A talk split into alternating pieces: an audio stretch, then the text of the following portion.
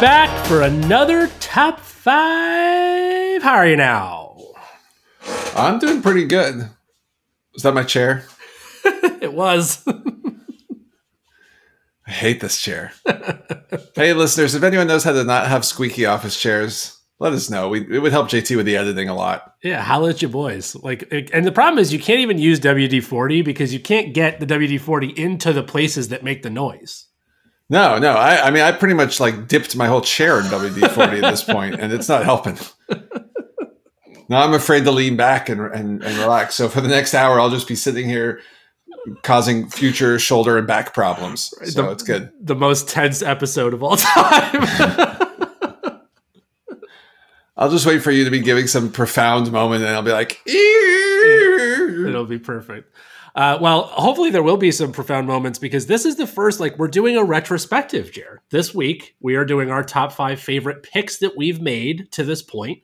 We are, this is episode 50, which is actually not true. It's like episode 70 something, something, but just, just the top five stuff. This is our 50th top five episode, which means we've been doing this for almost a year. And so we're to go, uh, we're to go backwards a little bit. Now, JT, if my math's right, and, and it often is, that means we have collectively talked about 250 top things. Yeah, I think if you like if you take into consideration that we definitely had some duplicates, but then consider all the Pong, I mean, we have we have covered well over 250 movies. There's no doubt. Well, if you were to include the Pong, especially the earlier episodes where our Pong list, like we must have had 20 odd Hundreds. entries each, yeah. I would say we've probably we've probably topped about a thousand, 11, probably even more, like 11, 1200 films in, in the past 50 episodes. Yeah, I think like going like it's over a thousand, like under over a thousand, I'm taking over all day. Absolutely. Well, I somehow made it through all of mine and found uh, some of my favorites. And I'll be honest, it was it was a bit of a challenge, not because I didn't like my picks, but because I really wanted to scrutinize. Did I, you know, what, what were the best? What were the best of the best, and what what made them clever and etc. How uh, how was it for you? So, full transparency, I don't have a top five right now. I just have 10, and I'm going to do it on the fly. Not because, like, for any reason of being lazy, literally because I don't know. Like, I'm really happy with the 10 I picked. I really like the reasons I picked all of them, and all of them are definitely on my list for, like, obviously. But for the same reason that you said, like, they're, they're, different ones. I really didn't go off the movies. It really had to do with the context in which we were talking about it and and if it excited me. And so like if I saw one where I was like, oh yeah, man, that was a good one. I was like, okay, I'm just gonna I ripped it out. I'm like, that's just a thing. I'm gonna put this over here in this little parking lot now. And I did that and wound up with like 13, and then I kind of whittled it down to 10, and now I've got 10. And I have no idea which ones I'm gonna pick, and it's gonna be fun. It's funny you say that, by the way. I have 13. I did narrow down to 10, and I've been all morning sort of swapping back and forth which were the top five and which were the Pong. So I fully, fully get it. I also do think at this point, though, we should just pre record you saying, I'm sorry, I don't yet have my top five list, just, you know, as, as sort of the intro to the segment. It's basically the truth almost every week. It's very rare that I come in locked in. I usually have at least two floating where I'm like, nah, we'll see how I feel. like, It's good. It's it's tie agile. You call audibles, all, I- all the good stuff. I am all about the audibles. But um, speaking of how you feel, Jeremy, did you have a feeling of making a spreadsheet this week? Yeah, yeah, yeah. This was uh, this was a fun one. Uh, only three categories, but all three are different than the past. Okay.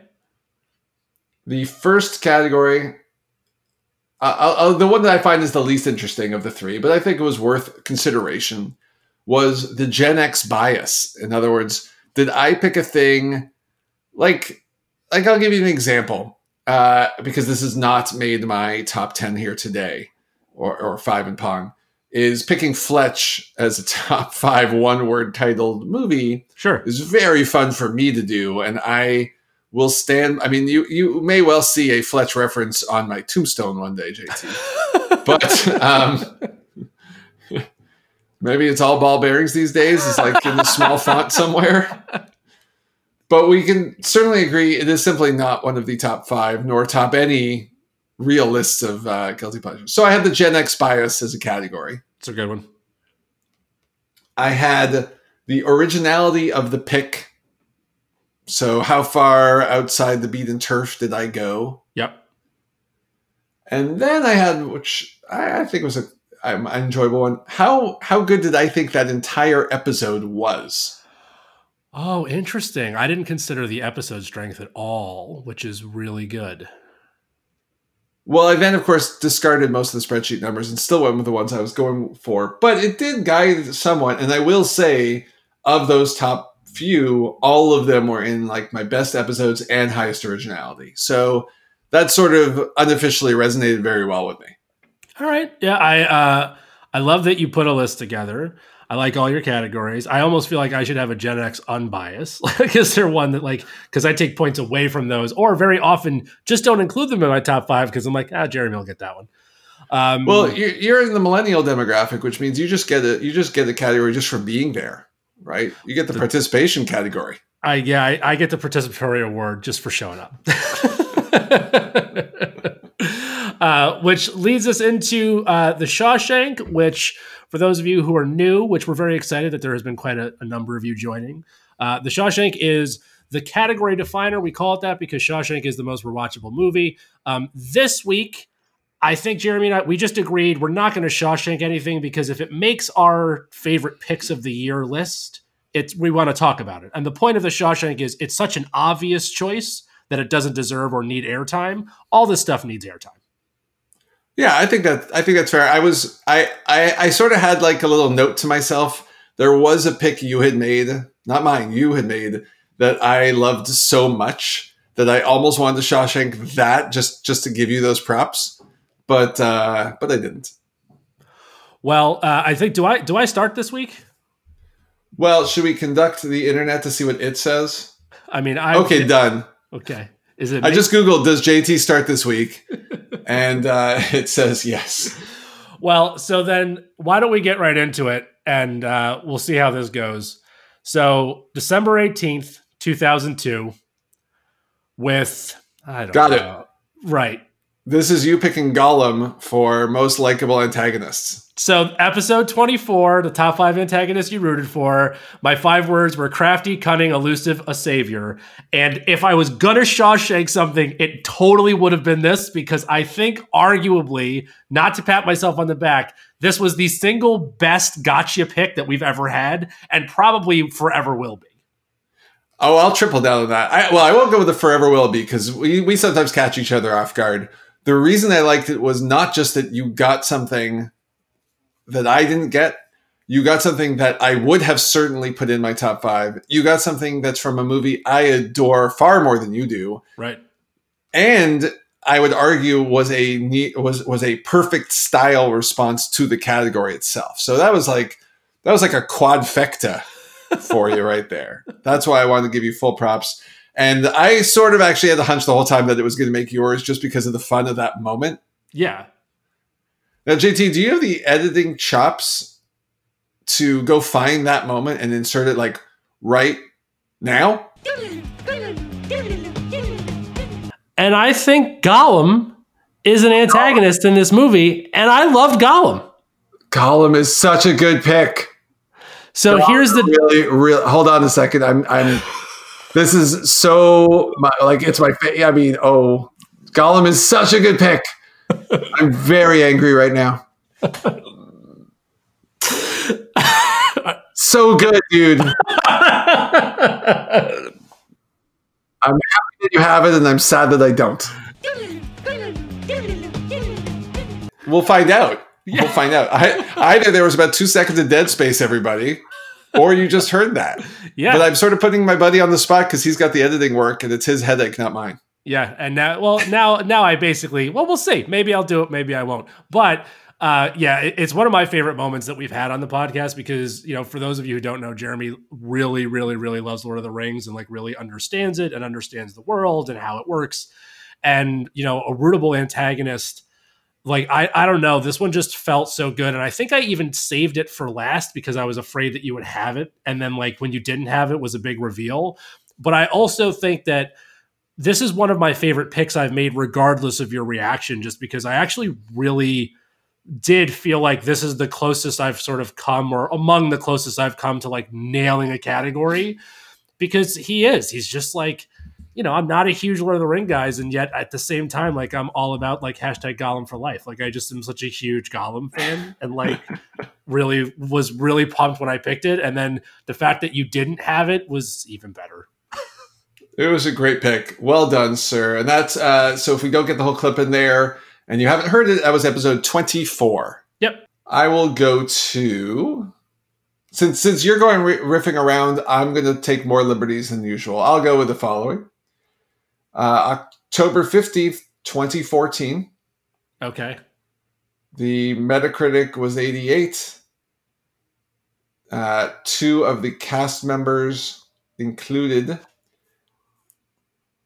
Paul Reiser. Paul Reiser's I, I realize I almost always use him you as a always, person. Always use him. Yeah. Because he's perfect in the sense of he he's never the main character. He's always he's and he's not quite a that guy. He's he's usually like a like he's a supporting actor, right? He's Yeah. up in that upper echelon. Paul Reiser and Melissa Benoist. So Yeah. I have a guess already. Okay. Is is this Whiplash? It is. Okay, but for what episode though? So I, I created a new top five. So what I did was, and this will be my shtick for the day, is anytime I did not, I'm reusing my top five words. Sorry, my my five word clue. But if there was not one, in other words, it was an old enough episode we were doing that, I made one up. So aggressively questioning timing of protagonist. Okay. So this is for J.K. Simmons. It is. Okay, which would have been not the same episode. Is this still episode 24? It is episode It 24. sure is. Hey, look at that. and I picked it for a couple of reasons. First of all, I just think his character, while he, while he's like hateable, he's very rootable. Like you get what what he's doing even before there's like the full explanation reveal at the end. And you know, every time he shows up on screen in Whiplash, every time he walks through that door and the classroom's sitting there and they're tense, or when he runs into Andrew in the hallway, or whatever the moments are, you it's it's like you feel the tension mount. Right? He does such a good job in this movie that that he just it, it's almost like Darth Vader showing up on screen. It's like, oh boy, what is going to happen this time? yeah. and he's you know a jerk but a jerk with a real purpose so i really enjoyed this one as a pick it was one of my favorites i really love this movie and the second half is because you didn't get it in that episode as well That's right. That's 100% correct. Yeah, and I, I even forgot that it was today cuz I don't I, I don't remember if I made the argument then like rooting for him is so hard cuz he is such a bad bad dude, but also it he is so purpose driven. Like that's just a great he's so purposeful. Like that's a really great that's great language for it. Oh god, and he's so good. Simmons is so good. so good and it, it's that you see him in other roles and you're like is that just fletcher again is he Right. just is he just doing that thing He's such a fun actor too, man. Like he's in the um the Lady Killer. He's so fun. He's just like such a fun actor. Like I really just enjoy him. But that that was I mean, weird to say a breakout performance of a guy who's been acting forever, by the way. Um, but that performance is like transformative. Like it was so so stunning. I think that was his move. That was his uh, William H. Macy Fargo moment. That was the move from that guy Yep. to, and he wasn't really that guy because Hollywood people know him and everything. And he was J. Jonah Jameson. So, Right. you, know, you got Right. that. He had that Yeah. going for him. Uh, didn't he? Yeah. I wish I, I forget the trivia for that, but he had something like he won like fifty something awards for that role. I think. Oh, yeah. It was, uh, I, I, it's funny. I did not copy all my notes back in, but it was a crazy amount of awards. He, he nailed it. Yeah, he just won everything. That's a great. It was a great pick then, and it's a great pick, and I respect the heck out of it again. Uh, yeah, that's great. All right, um, so my next one, um, this is fun because I really have no idea what I want to do. uh, I like all of them, but for different reasons. I'll do this. I'm gonna do. Yeah, I'm gonna do this. Uh, May thirteenth, two thousand eleven. It's a seventy-five on Metacritic. May 2011. Okay. Uh, let's give you Rebel Wilson and Chris O'Dowd. Uh, Chris O'Dowd. Yeah, that's he's Scottish. Is that a Scottish guy? Irish. Yeah. Irish guy. If it ain't Scottish. It's crap. Um, I think I, am pretty. I, am pretty sure I'm going to get this. It's. It's. Is it Pitch Perfect? It's not Pitch Perfect. No, but you're. You know, it's a. It's a good. You're in a similar wheelhouse. Oh, it's Bridesmaids, and it's for. Uh, I remember this is early, right? This is. This is. No. No, this is Bridesmaids. Oh my god! I, can't, I, I if I had the whole list like ready at my fingers, I'd find this one quickly. What was it? Characters that made you angry. Yep. So this is episode 33, characters that angered you. And I picked Annie from Bridesmaids, which was Kristen Wiig's character. yeah. Yeah. We I think we she made both of us pretty angry, if I recall. Yeah, well, so the reason that I like this pick, one is because I think this is a, I and I wrote at the time and still think this is a highly regarded movie. I think it's really, really good. I think Melissa McCarthy was great. I do think it's genuinely hilarious. I think it's a good comedy. I think it's highly rewatchable. I think it's well acted. I think Rose Byrne was hysterical in it. But like somehow missing in this, in the critique of this, I think from a lot of people is like just what a piece of garbage Annie is as a human. Like basically throughout like she's just not a good person. No. And I know it it drove you absolutely nuts, like to the point where I think you didn't enjoy the movie mostly because of it, right? Yeah, like the individual scenes were funny. I mean, Melissa McCarthy in the in the on the on the sink. Yeah. I mean, she and she's just I mean the whole cast is phenomenal. I you know, I, I actually just think a I don't think I like Paul Feig's movies. Yeah, that's fair. That's that's okay. I do. And I actually did think this was a pretty well done one. I'm not, for some reason, Maya Rudolph has always rubbed me the wrong way. She just comes across as a tryhard. Kristen Wiig, I adore. Like, I love everything Kristen Wiig does. I think she's hysterical, even like in little bit parts in like Anchorman 2 versus like, I actually thought her performance in Ghostbusters was really good. I just thought the movie was terrible. Um, but it's just, it's this particular character is just such a piece of trash. And like, I was really stuck between wanting to include either her or Jenny from Forrest Gump, who also from the same episode, episode 33, like arguably right. took advantage of a mentally handicapped kid for like decades.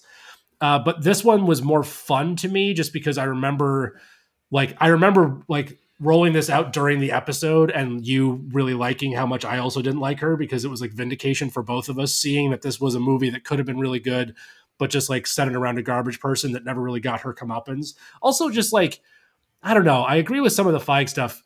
Like the whole commercial, like you know, getting your friends kicked off commercial airlines, like that's not funny. Like it's not like that's no. not even funny. That's like annoying and dangerous. You know what I mean? Like the the being a bad friend, getting food poisoning because you're cheap, that all stuff is like shtick. I'm like, yeah, okay.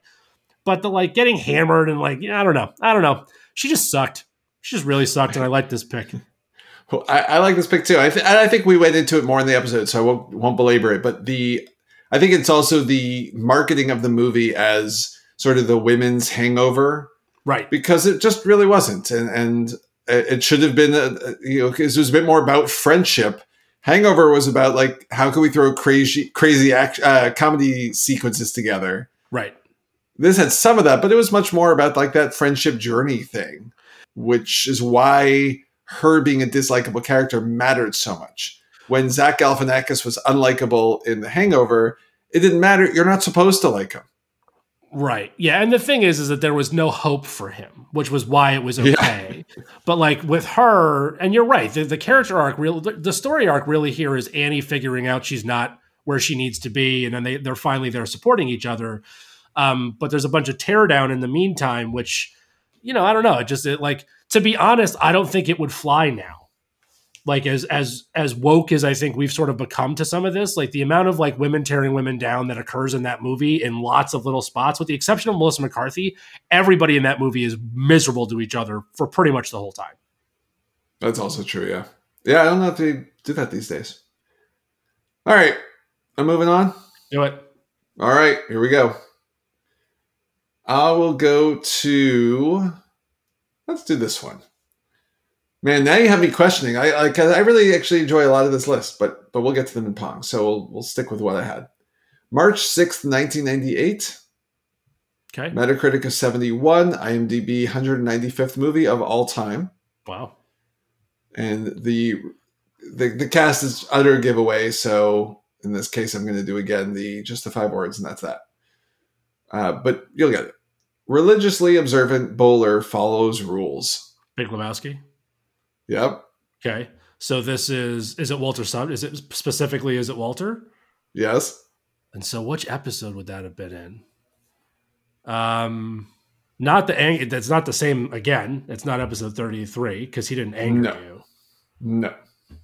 Um oh man. I don't know. This was episode 38, top five henchmen spin-offs. Oh yeah, that's great. This, great. is, you know, the movie could be called I Don't Roll on Shabbos or yeah. Sobchak. Walter. It could just be Walter. I yeah, mean, just Walter. I'd see just Walter. I'd see Walter. You know, if you saw a poster, it's Walter, and it's like the, um, it's like a a, a, a lithograph or whatever style of John Goodman's face with those sunglasses on, and that was it. You'd pre-order the tickets now. Right now. Right If there was never a trailer, just just the one poster. in. Yeah. I, I couldn't be more in. There's literally nothing you could do to make me more into that. Yeah, this was one of my. I, I enjoyed this pick a lot. I think it was a fun episode we had. Uh, the the whole shtick there was like which henchman you want to see in the movie, and I went when I went looking through the lists. I sort of did this, you know, in addition to the categories I had, but like how true does that feel? And given that how we're both talking right now, again, yes, I would go see that movie. This felt pretty pretty on the nose for me. Yeah, that's great. And this is another one that I so I did have this I think I had this in Pong but didn't sneak it in and then as you were talking about it I was like I was wrong. I was like no, this is this is better than some of the ones I have. Like I'd rather see this. I think you did have one of those, oh, Jeremy, good pick kind of moments. I Yeah, think that sounds about right. because it's a great pick. I know I had it in Pong um, because I think like I'm trying to remember what's fun about this for me is I don't remember what I picked during these episodes. So like trying to think back to like who did I have in that? Like the only one that like I think I genuinely remember was Brick Tamland from Anchorman, just because I have a lot of questions. Like I think that was my shtick in that episode was just like, how's that guy alive? Like how did he? How's make that it guy alive? To, yeah, how did how did he make it to forty? I think that's right. Yeah, because you made a lamp clue. So that Yeah. sounds about right. Yeah, I remember yeah, a lamp clue. Yeah. I think this was also the last movie that I got away with including a Lebowski reference that you had forgotten. Because I had done it a couple of times and you're like, all right, I better get Lebowski in consideration at all times. Yeah, which is weird because I use a lot of that in my everyday life. Like that's one of the movies I probably quote on, more than most, um, specifically with a couple of buddies who are really into that movie as well. But yeah, I guess without out of context, uh, that movie is it's funny because it's just it's such a weirdly quotable movie. Unlike like Anchorman, which is like also very obvious, but like you can slip Lebowski quotes into actual life and they kind of make sense. Oh, for sure. For sure. Uh, yeah, listen, it was a great pick the first time. It's it's a great pick again. Okay, what am I gonna do right now? I don't know. Nope, I really don't. Okay, let's do this one. Yeah, I'm gonna do this one. September 17th, 2010. I will give you Blake Lively and Pete Postlethwaite. I think I, I believe this would be the town. This is the town. That's correct. which I definitely didn't get. Whatever your clues were, there's no way I got it. And because of, I believe, whatever episode this is going to be, I, I need to hear your clues to remember the episode. But bec- oh, is this the heist? Top five heist movies? This is episode 22, favorite hei- the top five heist movies. This is a great pick, especially now. I'm going to give you extra props and let you go. Is uh, I just watched The Town again because of this episode, and I remember calling you and saying, "Oh my goodness, how did I not like this movie more?" So, th- to be honest, Jared, that's basically why it's on the list. Nice. Is because I respect and and just like I respect your mu- movie prowess so much that like if I remember a movie being good and you were like I don't remember liking it that much, like it makes it doesn't make me think you missed something. It makes me think I misremember the movie. but but this one I remember thinking, no, this was really really good. Like this was I just remember thinking like this is such a balanced movie. Like there's so much good, bad. It's a great concept. It's really good. It's really well executed. There's bad guys versus good guys versus bad guys versus bad good guys versus good bad guys. Like I like they do all those like really fun little things. It's incredibly well acted. There's genuine turmoil and confusion. Um, and I just remember thinking like this movie was so gray. Like it was such like a sort of a not not black, not white movie. And I just remember liking it so much. And you I remember your specifically like reaction being like, yeah, I just don't remember thinking it was that good. And I, I it's one of the only times where I was staunchly like, I'm right. I know I'm right, and I want you to see this again because I think you are missing how good this movie was. And then uh, sweet vindication when you watched it and said, "Wow, that was really good. Like it's a really good movie." well, well, I think you get full props, and uh, I, I, think it was a good pick. Uh, it's funny because now I got to go look at what were my top five heist movies, uh, just to just to see would it now sneak in. It would definitely get its way into Pong. There's no doubt about that. At this point, it would make the at least the back when we did the extended Pong, it would probably make my top five Pong at this point too. See, I think if I remember the episode, which I don't, but what I think happened is I think you leaned a lot heavier into classic heist stuff. Like if if memory serves, you were way more into like the 60s, 70s, built the genre on top of these great films. And right. ve- very much as you and I tend to do, I went with things from the last 25 years. yeah, and I think uh yeah, if memory serves, this is one of those ones I still I still fully adamantly disagree with uh one thing from that episode, which is the the Shawshankable movies in the category are still in my like I can't get away from it. It's, it's the Sting in Ocean's Eleven, and that's that kind of thing. Yeah, but uh, you haven't seen, if I'm not mistaken, the Sting in a long time. A very, I've seen it once, and it has been easily fifteen to twenty years. Yeah, so you should you should get on that. I will. Happy. All right, all right, nice. Well, then I will go to another one where I'm just going to give you a little bit of data because there's no way to give you cast and make it work. 2018 with a Metacritic of 83. Ooh, okay. And my five words are for the greatest ascent ever.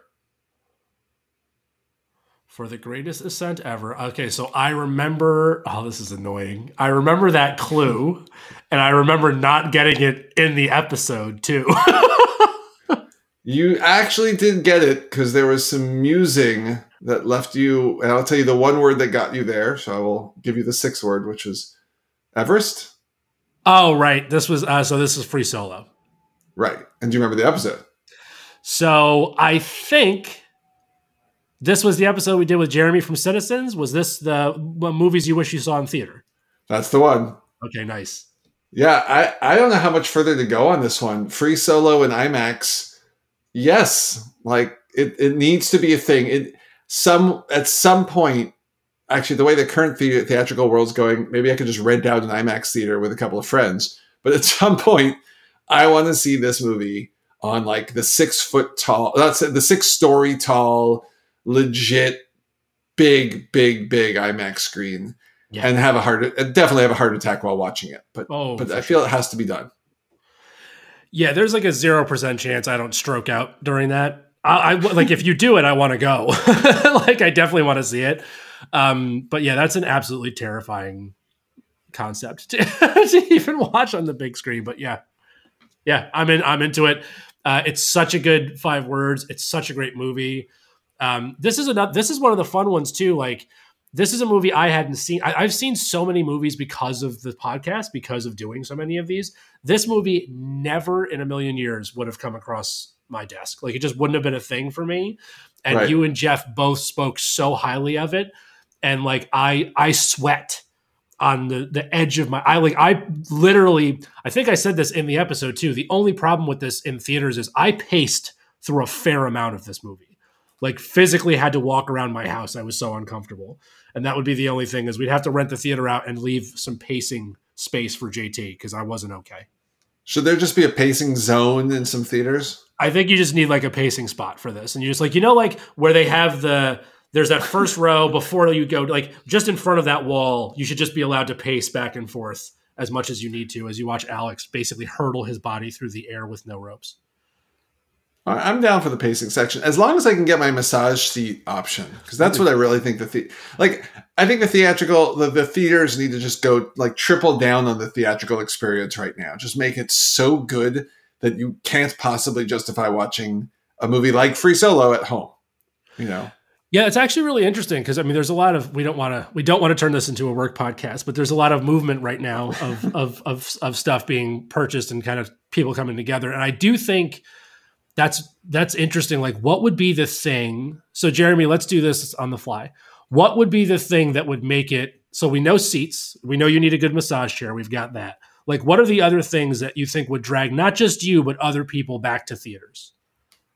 Uh, I think you should have cell phone free nights where mm-hmm. it's like like a zero tolerance policy. Literally, someone's in the th- in the back corner of the thing. Your phone comes on, you're out, yeah. so that you can go and you get that theatrical experience. And then, and by the way, I would complement that with showings that are deliberately like, hey, for those of you with the attention span of a gnat, enjoy and what, play your Clash Royale while you're watching whatever you're doing. Right. Um, I think that kind of a thing would be good. I think doing more like select your seat, order food, pre-order stuff. I think booze is a smart idea to yep. some to some amount of limits. I think they should also reconsider some of the pricing strategy around food. Like this is the right opportunity for theaters to say, you know what, people don't really want to spend nine dollars on a bag of popcorn. Yeah. So let's just make that like five bucks and make up the other four some other way. Yeah, I think that like one of the things that I would be most bullish on is I would love to see them elevate the food game. Because like yeah. I, I don't think people care. I think people are happy to spend nine or ten dollars on something. I just think that having it be like junior mints and popcorn is annoying. So like if you could do you know elevated finger foods like you know people like foodie stuff like just do cool foodie things like even if you just like zhuzh up the popcorn but do it with like more than just like but i don't know like that's a thing that i always felt like was a miss because it is kind of a part and parcel thing like when you watch movies at home one of the things i like the most is like you do like a pizza movie night you do like a chinese movie right. night like you know you like you like to have that sort of like grazing concept of like whatever it, it would make a lot of sense to me to marry those two things because they just they're so inherently tied together anyway. Yeah. The, the other thing that I can't figure out what you do with it, but you know, whether it's some deliberate pause moments or something like, oh, I, I think I told you this, that Jeff and I went to see the Mortal Kombat reboot in theaters a couple weeks back, which was very interesting. Only six people in the movie theater. I have a, uh, a zoomed out photo of the lobby being utterly empty. It's, so it, it was weird. It was like zombie movie weird. And, uh, all I could think like certain things were happening, and oh my gosh, did I want to pause? I just wanted to like pause it and talk to Jeff for five minutes and then go back to the movie. And so, given how strong those instincts are getting for all of us, we've now had a year straight of being trained that watching at home is okay. Yeah, I, I think like every every angle where there's an opportunity to do something new or different or innovative or fun, you know, achievement systems like what Warner did with you can watch it for free on HBO Max or buy in the theater. Maybe even have like HBO Max subs gets a dollar off in the theater or something like you know just little things to do that.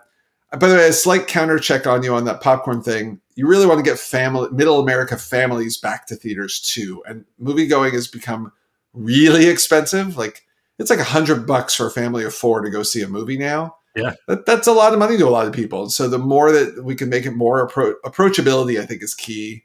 Um, and then maybe some high end theaters where it's like, yeah, screw it. Here's some fancy chicken skewers handmade from Chef so and Keller. And, this catered by per se, you know? Yeah. I think that's so. There's two things I want to react to. One, for some reason, when you, I love the no cell phone thought. Um, and for some reason, the bouncer in the movie theater is Taika Waititi as Korg. And he just walks up, excuse me, sir, I need you to put your phone down. Otherwise, you have to leave. Like, I, yeah. I just, I want that to be some like really big, beautiful New Zealand person who's like scary to look at, but then the kindest voice you've ever heard. Um, and then the other thing is, and I just had this thought while you're talking about it, but like the idea of like what karaoke does, private rooms, so that you can pause, right? Like, how many people mm. would you mm. need to get into a room where you all agree that, like, we just all agree everybody has a remote, and if somebody wants to pause for two minutes, we're all cool with that. And there's maybe even a timer, like there's a two minute timer on it or something, because like I don't like karaoke, but like I will go to Sing Sing if my friends get a room because that's tolerable to me. Oh, I like this idea. Like you could have a like a, a bunch of micro theaters right offer screen and sound better than what most people have at home right like we got the projector set up so we have a 130 inch screen So for us, watching on a 50 inch screen seems weird. Right. Truth is, it wasn't expensive. I just happened to have a wall free and the ability to do it. It was actually about the same price as buying any kind of flat screen these days. Yeah. So you create a create a booth, you know, a series of booths and like what you could even have like a larger library. Like go cut a deal with Netflix, Warner, whoever. Right. That's kind of what I'm thinking, right? Is like if you just because like here's the thing. What the reason I just got to this is because you want to see free solo. Here you go, dude. Like let's just like like just have a streaming service. You can use your own account if you want, and you're basically just renting the rooms. Yeah. And then Yeah, they yeah. could release the. Eh, if anybody's listening, we got ideas over here, guys. We got some ideas. Almost like I wish we knew people in this industry, Jer. we, we might know a guy or two. I do follow Regal and Cinemark and AMC on Twitter, so hey, may- maybe one of them will we'll give them a shout out. give them an. All right, should we get back to the uh to the selections? I forgot what we were doing. Yeah, sure. Why not? It is your turn for pick number one, two, three, four. okay. Pick number four. Uh, so I'm going to do. Oh man, I don't know. I'm stuck between two, and I think I'm going to do this one. All right, I'm going to do this one. Uh, July third, 1985. It was a great day in American history, by the way. This was the home movie of JT being born. Well, that was I was born on July 3rd, 1985. I also have an 87 on Metacritic. I believe there's two options for this. If I'm not mistaken, yours will be Back to the Future. That is absolutely correct. That is absolutely correct. So this was reaching way back in the machine to episode 14, uh, which was reboots we want. And I know it was sacrilegious at the time, and I liked the pick at that point for it. But the reason I liked it is because I I don't know if you remember this, but I ran through a bunch of like cast ideas of people that I thought would be fun. And it was that that was really fun for me. And I it was like some of the most fun that I had back like listen, episode 14, we were still kind of finding our way. We had just come off of doing the blockbuster movies thing, which took forever and was a lot of research and was a bunch of stuff. And this was kind of like the first time of like getting to play in the who cares, just do what you want. How would you make this movie? And so the idea of like using either Tom Holland or Tony Revolori, he's the guy from the kid from Grand Budapest Hotel, um, all the different George McFly stuff and like Biff and all these different people that I got to sort of play with and try to put in. Like I actually didn't have it in my top five originally, and then did the cast what ifs just for fun, and then went, no, I actually want to do this now, and I want to like modernize it a little bit and maybe go back to the '80s. So like current movie, but you go back in time to the '80s because that would be funny because that's the equivalent of the '80s going back to the '50s. And I just thought it would be fun. And I saw this and went, that was a fun pick. And then I kept looking through other stuff. And then I was like, no, that was like a really fun pick. I really like that pick. And I still really kind of want someone to green like this because I think it could be a lot of fun.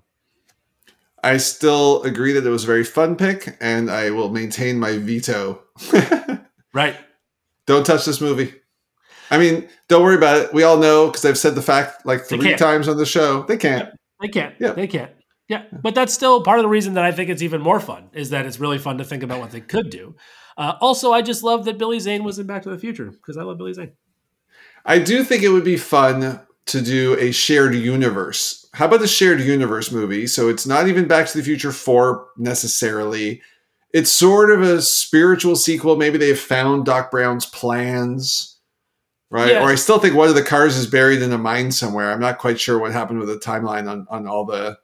There's a lot of DeLorean. There's more. There, there's there's at least one DeLorean in the wild. I'll just Oh. say that. There most certainly is. Yeah, and I think where we landed, and I still feel is right. Like I wouldn't actually want to remake. I would want to like reboot this as a franchise and bring it into modern times. And I think what you just said is perfect. Like I think I even said at the time, like make the car like a stupid PT Cruiser or something. Go back to like the '90s and early grunge and see like a like a Gen a, a Gen Z kid trying to navigate like the early '90s or like the late '80s. I think would be hysterical. And it's all spiritual nods to the original, but it's not the same storyline right? Like a completely different storyline. Same character structure, I think makes sense. Um, I think we could do without the incest. We would all agree. Uh, and then outside of that, I think just the con- again, this goes to like we talked about. Like we wish people would just make the Goonies again, but just don't call it the Goonies. This is the same thing. Like just make this movie again, but don't call it this, and just do like a bunch of like really lovely nods to it. And I think it would be so much fun. I, I I'm I'm with you. I think I think shared universe I'm in. Uh, You know, it's uh it's probably it's a Tesla. and and it has the same issues, right? It goes back to the 80s. It looks like a spaceship. It, there's no conventional fuel for it, so you can Right. have the same basic plot line. Actually, they could really, really have some fun if they use what they did in Back to the Future 2 and, and digitally insert sequences from this movie into Back to the Future. Like, like somehow, you know, and it's a she this time, of course. Like everything switches around and you have some fun with it. Yeah. I, I I'm up for that as long as it's as long as it's so blatantly not a reboot and not a sequel, Yeah. right? What what I think we both think they should have done with the Ghostbusters. uh, Exactly. That's exactly movie. right. Yep. Yeah, yeah. Just a touch of fan service and then moving on. Well then, November 17th, 1998. Every generation has a legend. Ooh. Uh, oh boy. November November 17th, 1998. Uh-huh. So the Matrix was 99. What happened in 98? I have no idea. So this was actually one of last week's picks. This was this was the Phantom Menace preview. Oh, which is still so clever that I forgot that it could possibly be a pick again. So I re-listened to the episode this week and got into a conversation on the topic with a few different people. And I think the significance of that trailer is so much more profound than I even gave it credit for in episode. Like it cr- not only created QuickTime, it created the rush to be able to watch trailers uh, on demand. It moved trailers from being a thing that were scarce to a thing that were common. It, it, it really was the beginning of of how much the internet. I mean, I don't know how much, what percent of, of internet activity sites, whatever, is related to simply movies. Answers a lot, though. A You lot, know. yeah. It's wedged in there somewhere in the you know dark web slash adult content, and you know, like the streaming itself and pictures of food. I mean, Probably recipes. Yeah. you know, watching other people play video games, like that's that's it's up there. And I really uh, I really liked that. I liked your reaction again. I liked that it was just way out of the field, but it was also when I thought about it and re-listened to all, most of Lucas's true accomplishments were in the 70s to early 80s. And so having kind of that one last thing that that he firmly gets to wear that belt for uh, in the 90s, I uh, I like that. I like that a lot. So Yeah, I, I am. I think this is very funny because I literally forgot about this again because it just did like it's not a movie. So I was like, well, we can't pick those, so that's fine. Like this basically might have been like a this could have been an airport as far as I was concerned, which is why it was such a good pick last week because I was like, oh man, that's so clever, and it's just as clever this week. Um, and I like you know we talk about Shawshank like this this is the this created the way that people market movies now. Like the entire movie industry is reactive to this one event um, which you know wasn't a huge thing for me maybe just because of timing you know like at 13 and maybe i didn't care. Um, i but like you know i have also talked to people about it since and a couple people i've talked to have been like oh dude yeah like they remember where they were when they first watched it. Like it's like a thing uh, which is awesome it, it's one of the bigger, you know, internet meme social events of the last uh, of the late '90s. For sure. it, it was it was signature, and I think I never really did the the full full research to to tie all the threads together. But there is definitely a thread that that is inarguable of trailer. This trailer led to QuickTime downloads in the millions, and QuickTime downloads led to Mac purchases. And if you look at the timeline of Apple, this is right around the iMac. This is right after Steve Jobs is taken back over. This is like Apple stock is at six to today. And Right. so I don't know that I would go all the way to say because of the Phantom Menace trailer, Apple is the company we have today, but it is certainly in the list of ingredients that made it happen. which is that's a pretty that's a short ingredient list so just being on the list is pretty good I think so. yeah i'd say so okay uh this is my last one right Yes, sir. okay this is the one that i this is a g- good hint potentially this is the only one that i picked where i thought it might be on both of our lists and so i'm interested to see if that's the case uh June 30th, 1999. Uh, I'm not going to give you anything uh, because I, it's probably too easy. Uh, I'll give you my five words, though, were blame, shame, doom, gloom, song. Oh, now it's not what I thought it was. I thought you were you're going to do, but the, I was confused because at first I thought this was Matrix and me missing it in theaters. Nope. But I didn't think you'd cross the uh, cross the stream into my my top fives. And from those words, there's part of me that's thinking it's Inside Out, but it's way, way, way, way before Inside Out. That's correct. Can I have, can I have the words one more time? Sure. Blame, shame, doom, gloom, song. In '99. Oh, oh, South Park. Uh, South Park, the bigger, longer uncut for best animated movies. No, so this was episode 23 Best for, musicals. for, for yep, favorite musicals, top five musicals. And uh, I was so proud of this pick that I had it, and then you also had it. And it still is one of the. It was just one of like my, one of my favorite sort of oh same same moments that we've had on the podcast, uh, because I think both of us were really excited that we had it, and we both should have had it because it is 100% a musical, and I will 100% die on that hill. Uh, and it's just so much fun. Like it's such a fun, silly, stupid movie. Like you know, you just got to like sort of allow people to just got to let people like you got to let it be what it is and also like you know we talk a lot about like the personal nostalgia of this um i remember sneaking into this movie like so How old are you? i was 13 i was like i was on the cusp 13. Yeah. Wow, we never talked about that. What I mean, how much of the things that were happening were you like, I don't really know what's going on, but I'm just laughing my my butt off. So now looking back, I think I probably understood a little bit more of it than I should have at my age, to be completely candid, just because I was sort of exposed to lots of stuff. Um, but yeah, like I'm pretty sure, like I, I remember buying tickets to Wild Wild West to sneak into this movie. Like that's that's what like I saw Wild Wild West technically three times. so that's how it made as much money as it did. that's how it made as much money as it. I'll bet you that really is a thing. Oh, very possibly because well, Wild Wild West also had something about the, the Star Wars trailer or something in it. Like Wild Wild West did artificially well for multiple factors. I don't remember the whole story offhand, but there's there's stuff in it. I love this pick by the way, GT. Also because I think if if memory serves, I know it was true for me, and I think it was true for you also.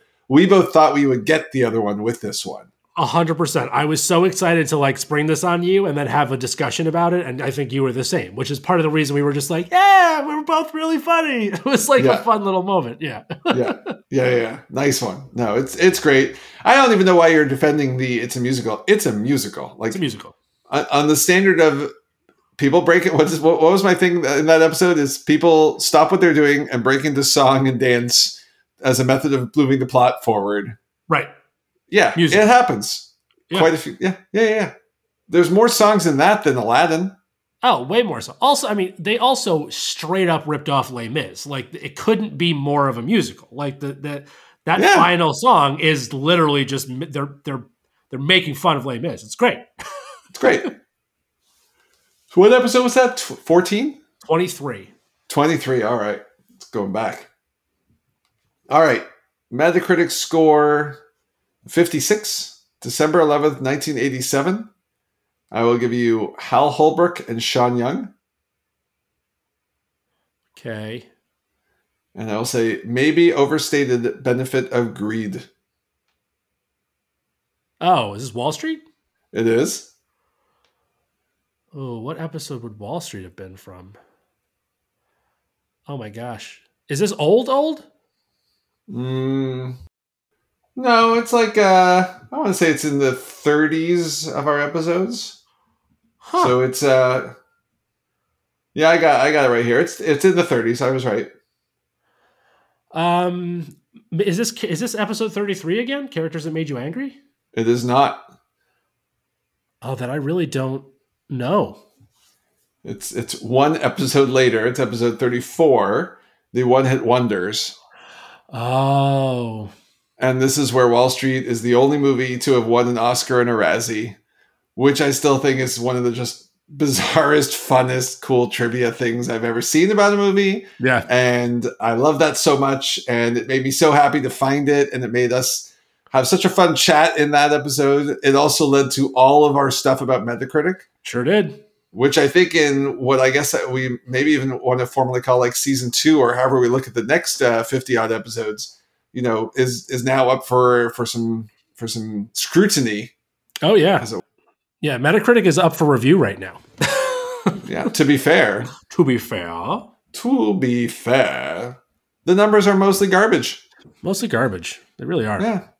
Like the the the guidelines of Metacritic are pretty clear, right? Like basically an eight, you know, it's it's like getting a, a letter grade minus 10. So 80 up should be an A, 70 is a B, because it's really hard to get a movie into the 80s in Metacritic, and 90s is virtually impossible. And the truth is, I think you see 68 as a Metacritic score, you're not scared away from that movie Not at all. you're just like yeah you're just like okay well it's not an, an oscar winner it's just going to be audiences are probably going to like it 68 you're, you're probably going to find it's fine you know Yeah. so anyhow this uh this pick it was it was out there it was wild it was silly fun discussion and uh prompted some some some constructs for our, our little podcast here Yeah, you could you you could almost say that this is sort of like the the Star Wars trailer of the Wingman universe of of the Lo-Fi Top Five universe. ooh ooh very meta um, all right, so let's get into Pong, uh, which is hard because I wanted to talk about all these picks again, but that's okay. Uh, so I'll go first. April 26th, 1995, with a 54%. And my five words were not on my day off. so it'd be clerks No, not clerks no. all right sorry what's the year again 1995. Oh, it's Friday. Yep. Uh, from which list? Where did you pick Friday? I know where I picked Friday. Oh boy, I'm. I don't know if I'm going to get this one offhand. So this was episode 29, the top five movie duos of all time. Oh, duos. Yeah, and it yeah, was yeah. for me craig and smokey which I, I actually wrote like a whole diatribe about how i will not apologize for how amazing i thought this movie still is Oh, this is a great movie. No, I think my only beef with that episode was you trying to make uh, Jay and Silent Bob at the same level as R- R- Riggs and Murtaugh, which I was like, uh, I, that sounds like something i would have said All right, ponging away. Uh, I will skip all other clues and just say, "How's your neck and back?" friday Yeah. Which episode was it for me? Do you remember? um no i don't This was the hanging out with the director one because I felt he had made such a profound movie that we all look back now as mostly sort of a slapstick kind of comedy. But at a time where it was hard to make, I mean, it's always hard to make a movie like this, but in that time in particular, probably would be the only time as sensitive uh, as right now might have been. And I just, and then F. Gary Gray's got on to do so many things since. So that would be, I'd still love to have that conversation. F. Gary Uh, Gray, if you are listening to us ever, I would love to hang. Oh dude come on on come on we'd love to have you on the podcast all right so i'll do this for mine i'll give you my five words earth water wind fire spandex Earth. Now that's sounding familiar also. Did you give me a year or you did not? i did not i will it's 1997 97. Oh, this is the fifth element. yep And it wasn't the same. It was the same episode? This is from episode 43 for Top Director Chats because I want to talk to Luc Besson about all the amazing stuff that he did in this that I think gets overlooked because of how silly the movie is. All right. But this is the time where I'm going to have to do this, my friend. Okay, and fine. it's not just because I'm Canadian. Go ahead. It It's Luc Besson. That's what I just said. No. Luc Besson. There you go. What did I say the first time? You said like Besson or something. I don't think I did. Uh, Respectfully you did. disagree. Respectfully disagree. Uh, What, what was the episode 34? You, you go back and give that one a little quick listen. You, Oh, in the original one, I'm saying right now I said it right. Back then, I'm sure I said it wrong. you, you were sort of in between. Okay. you know, it's a Frenchish name, and I got the French thing going on, so I can't. You know, I got to speak up for it. It's all yours, friend. I will happily. Boku. But I would also want to hang out with uh, with Mr. Besson. He's great. Yeah, Mr. Besson's the best. all right, uh, 1987, Metacritic 40. The movies included Robert Loggia and David Mendenhall, and my five words were "Turn my hat, become machine." Turn my is, is this a movie? I don't even know if I've seen this. I don't know. You said at the time you had seen it, but it's not like it's not in your it's not in your memory banks the way it is in mine. And it's uh, the movie's over the top. And this was the guilty pleasures episode, episode thirty five. Right. Yeah, yeah. So I have seen this. It's a, it's a, it's more of a fun internet meme to me than it is like an actual movie, though. But yes. Right, right, right. Whereas to me, it was like reruns on cable. There's nothing else on. I guess I'll watch Over the Top again. Again. Right. again. Right. Fair enough. And again. uh, all right. So my next one is July 20th, 1979, with a 91. And I will give you my five words were affinity for mustachioed men. I don't know why I keep doing this. What was the year one more time? 1979. Affinity for mustachioed men. In 79. This is not Jaws. 79 could have been Alien, but I don't know why there's Mustachio Man in Alien. And it uh, could have been, it's around the same time also for that. I'm thinking of a bunch of stuff that's floating through my head. I, I don't I don't have this one. So this is from episode 31, which is the top five new to me movies of 2020. And this is because I got to watch Breaking Away. Okay, so Breaking Away was the first thing in my head. What was the men, mustachioed men part? He loved the Italians, the Italian race team. Oh, yes. Okay. Fine. I couldn't make it about fine, fine. No, no, no. Fine. it's good. It's it's it. Hey, look. There's there's you know the as long as there's some plausible thing, I think any five words are, work, and that's a, that's fair. That's fair. yeah, I just love breaking away. And it's like now considering I actually like ride a bike a lot, like it just is very funny timing. That's a movie that didn't exist until this podcast. Literally did not exist to me until this podcast. And now I would say it's like a it's a movie I really enjoy. Nice. All right. Well then I, I like everything about that pick. So I will continue to May 1993 with a Metacritic of 76. I will give you Ben Kingsley and Frank Langella Okay. The five words are covering up an accidental death. Covering up an accidental death. 93 had me going Tarantino, um, but it's not. Fargo came out way after 93. Um, Kingsley is so good. I have no idea what this is. Uh, this was episode 26, Best Fictional Leaders. And the movie is Dave. Oh, Dave. That's right. Yeah, I didn't get this when you did it the first time either.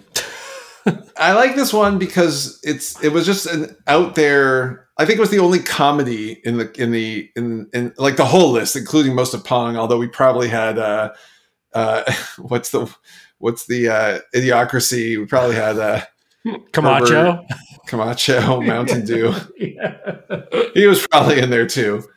But there was, I mean, Kevin Kline does such a good job in this movie. I really love him as an actor. And so the ability to find anytime I can legitimately take one of my favorite movies and put them in a category and it just totally works makes me happy. And this one made me really happy.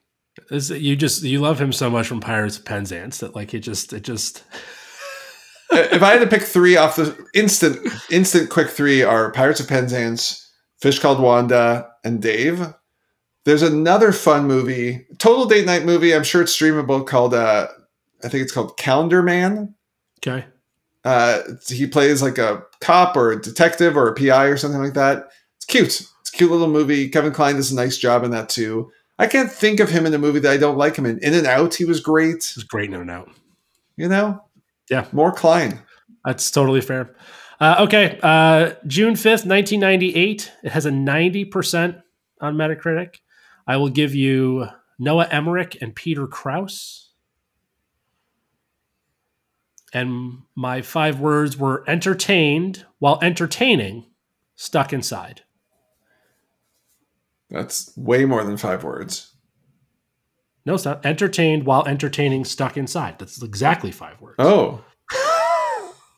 yeah, I heard in and side is two different words. You're right. Sorry. Math is hard. Uh, this is uh, Truman Show. Yep. And I, before you go, the, the reason I knew that is now I know who uh, Noah Emmerich is by name because of this pick of yours. Where I was like, how do I not know that guy? Fair enough. Yeah, so this is from the episode 12, the top five movies you wouldn't rewatch. And the only reason that I had it in there is because it is a phenomenal movie that if once you know what's happening and you see it, it doesn't hold up. Makes sense. Makes yeah. sense. Great yeah. one. It's a, it's a great single watch. So 1992, 79 Metacritic, 87th movie of all time on IMDb. And 1994, 94 I'm uh 94 Metacritic, IMDb's eighth highest ranked movie of all time, AFI's 94th of all time of their top 100. And there was not a top five at the time, so the five or there's not a five word list. So the five words you get now, which are probably giveaways, but you know I like you. So here you go: hooked feeling and preacher man. Blues Brothers. Oh no! Oh Wait, no, you're not. You, you want to do over, buddy? No, listen, I didn't hear a single word that you said. I'm going to be honest. I all I'm just going so hooked on a feeling, preacher man, or two songs. Uh, what year is this? I, I literally blacked out. Okay, ninety two and ninety four. I made two different references, both highly ranked. Ninety two and ninety four. Yes. Now are we in Tarantino world? Uh huh. So is this Reservoir Dogs and uh, wow, Uma Thurman's one? one? The yeah, one that one with all the other people in it too. That yeah, that other one. That one, yeah, yeah. Vincent Vega. Why isn't this happening? I really can't. I don't know, but, I but I'm, I'm enjoying it. I can't. Yeah, go. no, keep going. Yeah, just yeah. oh my no. god. It's uh. Pulp Fiction. There it is. That's the one. Jeez, JT, get it together, bud. Do you remember the episode though? No. This is episode 16, best non-original soundtracks. Oh, it's great. Yeah, that's great. And I picked this one, JT, for one very specific reason, which is it was the first time I truly cheated in a list making by having two different movies because they had released the dual album set. And that was sort of the beginning of us really playing with our own rules a lot. And uh, I think if it were not for that, we wouldn't have some of our crazy rules. Yeah, I mean, basically that we just break all the rules all the time because it's about having fun, and that is true. I remember that. I remember being like, "You did cheat," but that's a very fun cheat because technically it was not wrong. So you know, we love technicalities here at the Lo-Fi. Exactly. All right, so my last one uh, is November eighth, twenty thirteen. It's a ninety six on Metacritic. Whoa. Uh, uh, Benda Huzel uh, Paul Giamatti, Michael Fassbender. My five words were tricked, trapped, traded, tattered, returned. Who's the Paul Giamatti, Fassbender? What was the third one you mentioned? Uh, I said I think I said Sarah Paulson and then Ben DeHuzel Cumbrani. Um, is, I'm not. Sure, I'm just going to guess Inside Out because you you like Inside Out a lot. I do like Inside Out. No, so this is from episode 40, and it's movies with numbers, and this was 12 Years a Slave, and it is. It remains, I think, one of the best movies I've ever seen. and for some reason, like after the year it came out, I feel like people don't talk about it enough. It is, it is a, it is an unbelievably challenging movie to watch, but holy Moses, it's it's so it's like such an incredible film. And it was one of the only times because i don't think you had seen this. Still haven't. Right. So I, I, think my memory of this was being able getting to talk about this in as a someone who's learning more about movies and films and like i've learned a lot by doing this podcast and i've learned a lot from you and some of our other like some of our listeners. And like so watching this again in the context of I wanted to watch it for that episode, it was a completely different viewing experience for me. And it was like really, really cool. And so I wanted to sort of like shout it out. No, it's great. In fact, when you said torn and tattered, actually, this is what I thought you were going to. When you said returned at the end, I was like, uh, that sound like something would be with slavery, so maybe there's not, and I still haven't seen it. And I knew the high Metacritic score, and it's around the right time frame for Inside Out, and Yeah, yeah. I just sort of picked thought you'd have Inside Out in here somewhere. I knew I to be honest, the reason I don't is because I knew you would think I had Inside Out somewhere. Oh, tricky man, tricky man. All right, November sixteenth, nineteen sixty-seven, and I will give you two movies instead of two people, and they will the movies will be Angel Heart and Enemy of the State. okay.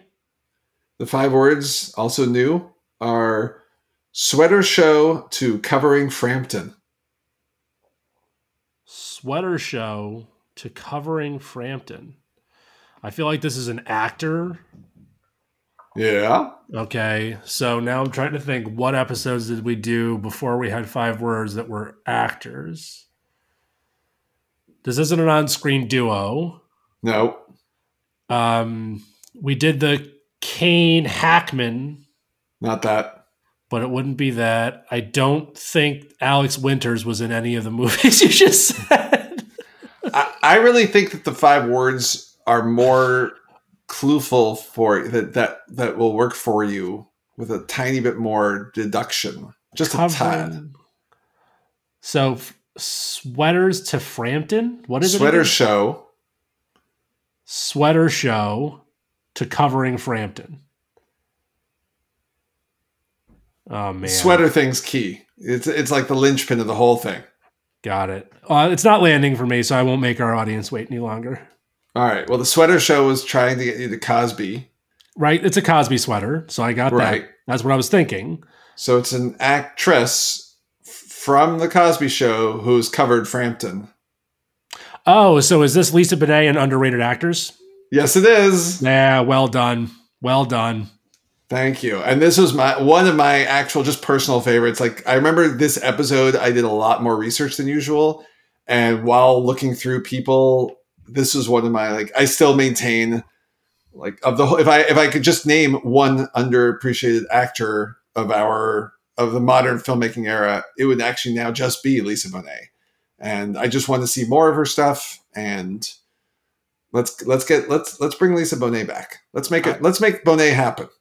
I'm I couldn't be more in for that. I love everything about that whole family. Basically, anybody in the circle of Bonet, Kravitz, Momoa, yeah, just all of them in movies all the time. the the Bonet Kravitz Momoa connection. Yeah, I'm totally in. Let's just do that. Let's do that. That sounds like the an episode. I'm, yeah, sure. Let's go. We could totally do that. There's got to be a way to make that all work. I'm sure there You want to give me you had, you had two you had two more that you didn't make it in. Do you want to just name them without the guessing of the shtick? Just what were two of your other your other two favorites? I'll do my last two. Uh, you can go first. I have to pull them back up. Go ahead. All right, from the underrated Metacritic episode, the Ferris Bueller. I really like that pick because Yep. again the research, and then it's like sixty one, uh, and then uh, scene making songs from a movie. I I got you, babe, from Groundhog Day. Uh, I maintain is just a fun pick because it's such the opposite of what we were thinking for that kind of an episode.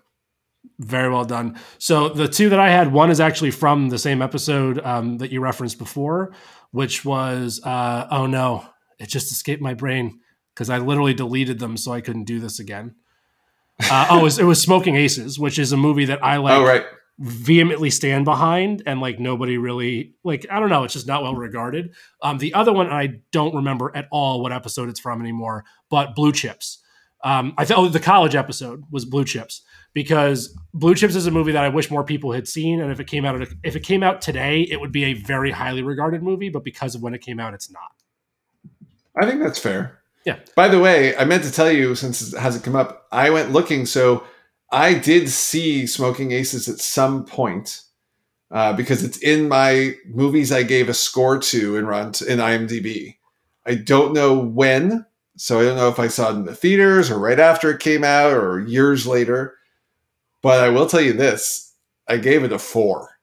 So I clearly didn't like it but I'm going to give it another shot anyway. I put it back on my watch list because because of you, your vouch. Listen, it is a wild, wildly dumb movie, but like it's it is like it is such a popcorn movie, and basically like I think if you look at that, I mean, it came out in 2007. It's a lot of the stuff that you get from the Fast and franchise, like the Fast franchise. It's a lot of the same stuff, but again, just to reorient why this movie is incredible. All right, Ryan Reynolds, Ray Liotta, Jeremy Piven, Ben Affleck, Common, Andy Garcia, Alicia Keys, Taraji P Henson, Chris Pine, Jason Bateman, Martin Henderson. That's pretty good. That's really, really good. it's really a good list. that's that's a lot of really big names. like, yeah. and they weren't all necessarily big. I mean, some this is like you know Ryan Reynolds, Affleck, Common, Taraji P Henson, Pine, Bateman. None of them had really blown up yet. Like it's baby all of these people, but still really good versions of it. And even though there's some like glaring plot, plot holes, it's a lot of fun. Nice. Well, JT, now that we're finished with our 50th episode, we are still at 250 picks. We have no new picks. We have not increased the count by one. Not That's true. As Monty Python would say, not a sausage. So I think we need to get back on that. What are what should we do next week, buddy? So next week, uh, in honor of it being Memorial Day weekend, um, I don't know if this is a thing that everybody did. I did vet this with you before to make sure it wasn't one of those things that I thought everyone did but didn't. But like Memorial Day always meant camping to me, and so yeah. we're going to do our top five roughing it movies. Love it, love it. It's I, I don't know that everybody is camping, but I have to. I would assume that everybody gets that concept that you you might not go camping, but you might go to like the state park and have a have your barbecue there. Like right, there's a certain amount of outdoorsiness to, yeah, to Memorial Day. I mean, I think the thing is being from the Northeast, it was the like it was the first weekend that you could kind of plan on the weather not sucking. And so you just really looked forward to it every year. And so you just make a point to be outside the whole time. Yeah. Yeah, yeah. We're doing that this weekend actually. We're now technically it'll be a glamping. This is not one of our we're we are barely roughing it. I think I think the roughing it part is like no shower. Uh, but but we'll do some real camping later in the year. So yeah. good pick. I'm, I'm looking forward to that. That'll be fun. Yeah, it will be fun. This was fun, guys. Thank you so much for joining us. Uh, 50 episodes plus, plus, plus deep. Uh, lots of lots of movies. Uh, we are so appreciative of all of you. We're so appreciative of all the new people who are here. Um, keep giving us suggestions on the Twitters and on the Instagrams. And uh, you know what? We'll see you next week on the Low Five.